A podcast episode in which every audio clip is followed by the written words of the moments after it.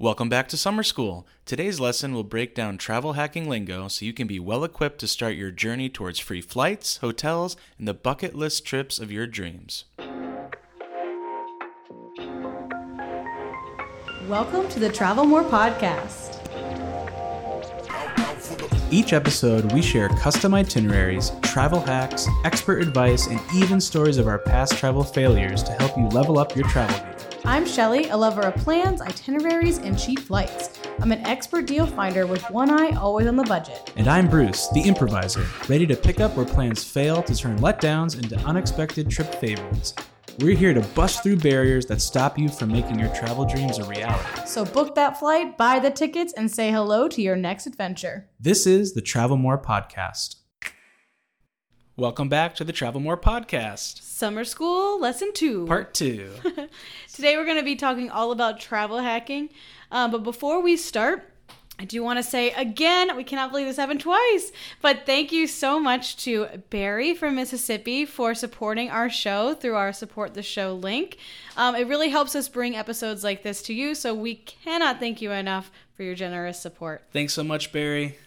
So travel hacking, like most hobbies, kind of comes with its own lingo. Whenever you start to talk to people in the points and miles world, it can quickly feel like they're talking in a foreign language. Oh, and I tell know, me about I was going to say, how I feel. Yeah, Bruce has only heard me talking this quote unquote foreign language for about I, a year I'm, now. I'm lucky to have a translator in Shelly. Yeah. So. And we're here to do that for you. So we'll be doing some travel, five travel hacking episodes during summer school. And this is the very first installment.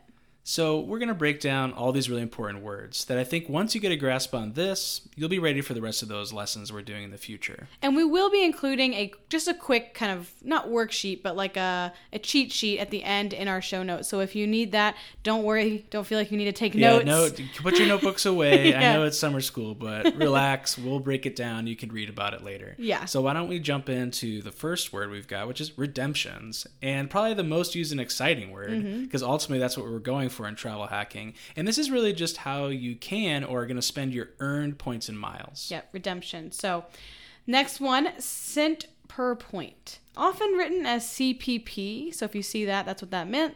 And this is how much value you're getting from a redemption. So for example, Capital One Purchase Eraser gives you one cent per point. So ten thousand points is one hundred dollars of value. This is the bare minimum I would ever look for in a redemption.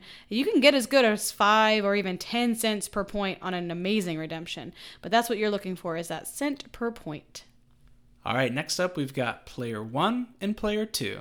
And usually this refers to like a married couple like me and Shelly, mm-hmm. um, but it really it just is referring to who in your household can open cards and combine points. Mm-hmm. That's going to be really important because you won't necessarily be opening the same card. So it is really important kind of to figure out who is your player one and player two in your life. And do you have one? But you don't have to have one to have a really successful travel hacking game. Yep. But you, if you do have one, they can be a great asset. Next up is transfer partners. So these are companies that pair with credit card companies so that you can transfer your credit card miles and use them as loyalty points in hotel and airline companies. So for example, you can transfer both Capital One and Chase points into JetBlue. And when you do that, you usually get a better redemption rate. Remember, that's your cent per point or C P P than erasing or buying through a portal. Mm-hmm. We actually just did this um, to go to London. We would have gotten with Capital One, one cent per point, which would have made our tickets to London each about sixty-five thousand points, and instead we were able to transfer points into JetBlue, the same points, but just transfer them into JetBlue, and we paid about forty-one thousand per point, uh, forty-one thousand per ticket for the exact same flight. So definitely important to look at those transfer partners, which we will get into what that means a little later. Okay, so our next word is portals. And these are where you can book flights, hotels, rental cars, et cetera through the credit card rewards portal. And this is something that Shelly and I pretty much recommend that you don't do unless you have a credit to use or you get some amazing deal. Mm-hmm. Um, you know, they have some iffy reviews, especially not buying air tickets. Yeah, I'd almost never recommend buying third-party air tickets ever, ever, ever, because you want to have full control. There's so many delays that can happen. You can miss a connecting flight, and you don't want to have to deal with that at the airport and on the phone with Chase or Capital One or whoever. Like, you just don't want to do that. So definitely stick, you know, try to not book things through portals, especially airplane tickets, unless... Unless you have like a credit. So our Capital One Venture card, we get a three hundred dollars credit a year, but we have to book through the portal. Yes. So that's a time when we would do that to take advantage of it. And that, we're really going to try to book hotels or rental cars if possible. Yeah, those oh, are a little more safe around. Yeah, Canada, exactly. You know, yeah. And also, that's the Venture X card, just as a yes, reminder. Sorry, Venture X. Thank you. Our next uh, thing we're going to talk about is different types of currency in the points and miles world. So the first one is called flexible currency. You'll hear that thrown around a lot. And these are credit cards that offer multiple transfer partners. So we just talked about what a transfer partner was. This is where you can do multiple transfer partners, ju- not just one. And these are Chase, Capital One, Amex, Citi, you know, your big players in the credit card world. So we've got flexible currency, but also fixed currency. So these are branded cards like Southwest, Hyatt, et cetera. They only earn points or miles with that specific company, but usually come with other benefits like status. Mm-hmm, which we will talk about a little later. Um, these are not your main players, which again, we'll get to a little later. Speaking of status, that's our next word. So status is the level of consumer you are to the company. Historically, it's from spending a lot of money at the company, but now you can earn status kind of cheating your way there yeah. um, through certain credit cards, like high annual fee credit cards, promos, and status matching, which is like when you have status with one company and another company says they'll give you that same level of status to entice you to spend money there this, instead. This feels kind of like a pay-to-win video game somehow. A little bit. A little bit. But, sometimes it is. So, for example, our Marriott Bonvoy card gives us automatic silver status, which isn't much, um, but it's also fifteen nights towards that status level, and we would only need ten more nights to hit gold, which would give us late checkout, upgrades, and the ability to earn points even faster. Right, because we're never going to stay probably twenty-five nights at a Marriott, but we may stay ten, and to get that gold with only ten nights is a pretty... pretty awesome benefit. Yeah, and I mean, another example too, um, and th- you know, some of these status things do come with the cards that have annual fees, but mm-hmm. you really start to see the value come back to you mm-hmm. when you consider some of these aspects. Yeah. On our Venture X card, we get gold status. Um, President's pre- Circle. Actually, yeah, President's Circle, excuse me.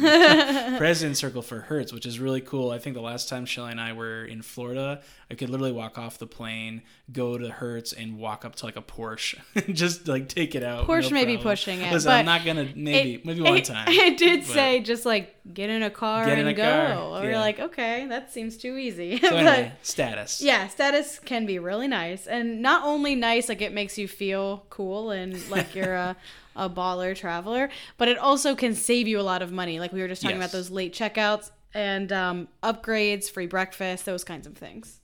All right, so this last word we've got. Probably one of the most important. Yeah, definitely the most important to keep in mind. Yes. So it's minimum spend, which is the money you need to spend to get the points bonus when you open up a card. There you go. I was going to say, we might want to explain that, you know, anytime you open up a card, it'll say, earn this many points for opening up this card. Right. So we mean how much money do you need to spend to get that? Because there's always a spending minimum. Right. And this is the whole game, or like a big part of it, right? Yeah. Is opening up a new card, thinking back. So we talked about player one, player two. So different cards, who's using their credit to do that. Mm-hmm. And then most importantly, keeping track of, you know, is it three months? You've got to spend so much money to mm-hmm. get the bonus. Because if you miss that, man, that's a fail. Uh, yeah. I mean, it's pretty much the biggest fail you can do in the credit card uh, world, except paying interest, which right. is... the one hundred percent way to not one You're, to make this dangerous as a hobby. Yeah, so that, we always talk about that. So, you know, and again, we're not financial advisors or anything. This yeah. is just our experience. Um, and when you do it right, though, you get so much value. But yeah. you really want to watch out for that. You you don't want to be carrying balance on these cards. And you don't want to miss that minimum spend sign up. So, there you go. So I know it's a lot in a short amount of time, and you're thinking like, okay, well, that's just the beginning. And you're right. That is just the beginning. This is only the first episode in a kind of five-part series within the Summer School series that we're going to be talking about travel hacking. So if you are excited because now you understand all the lingo, stick around because it's going to be even better. We're going to teach you how to build your wallet over time, teach you how to earn points, and, of course, spend points. So stick around for that throughout our Summer School series. And if you've been able to use any of this, you've got to let us know. Or even better, join our exclusive Facebook community and share tips and tricks or ask questions to fellow travelers. We're there to help each other make travel dreams a reality and hope to see you there. Join us next week on our Summer School to see if airport lounges are really worth it, and if so, how do you get in? See you next time. Bye. Did you know that every time you book a Disney or Universal vacation, you're paying for a service that you may not even be using? Really? That's right. Travel agent costs are added to your Disney or Universal vacation, whether you use one or not. So you're telling me that I'm paying for something even though I'm not getting the help? You got it. So next time you want to book a theme park vacation, make your money work for you. By booking with Magic Pass Travel, you'll get our expertise and years of experience without paying any extra and while supporting a small business. Check out our show notes to find our contact information. Can't wait to help you plan your next adventure.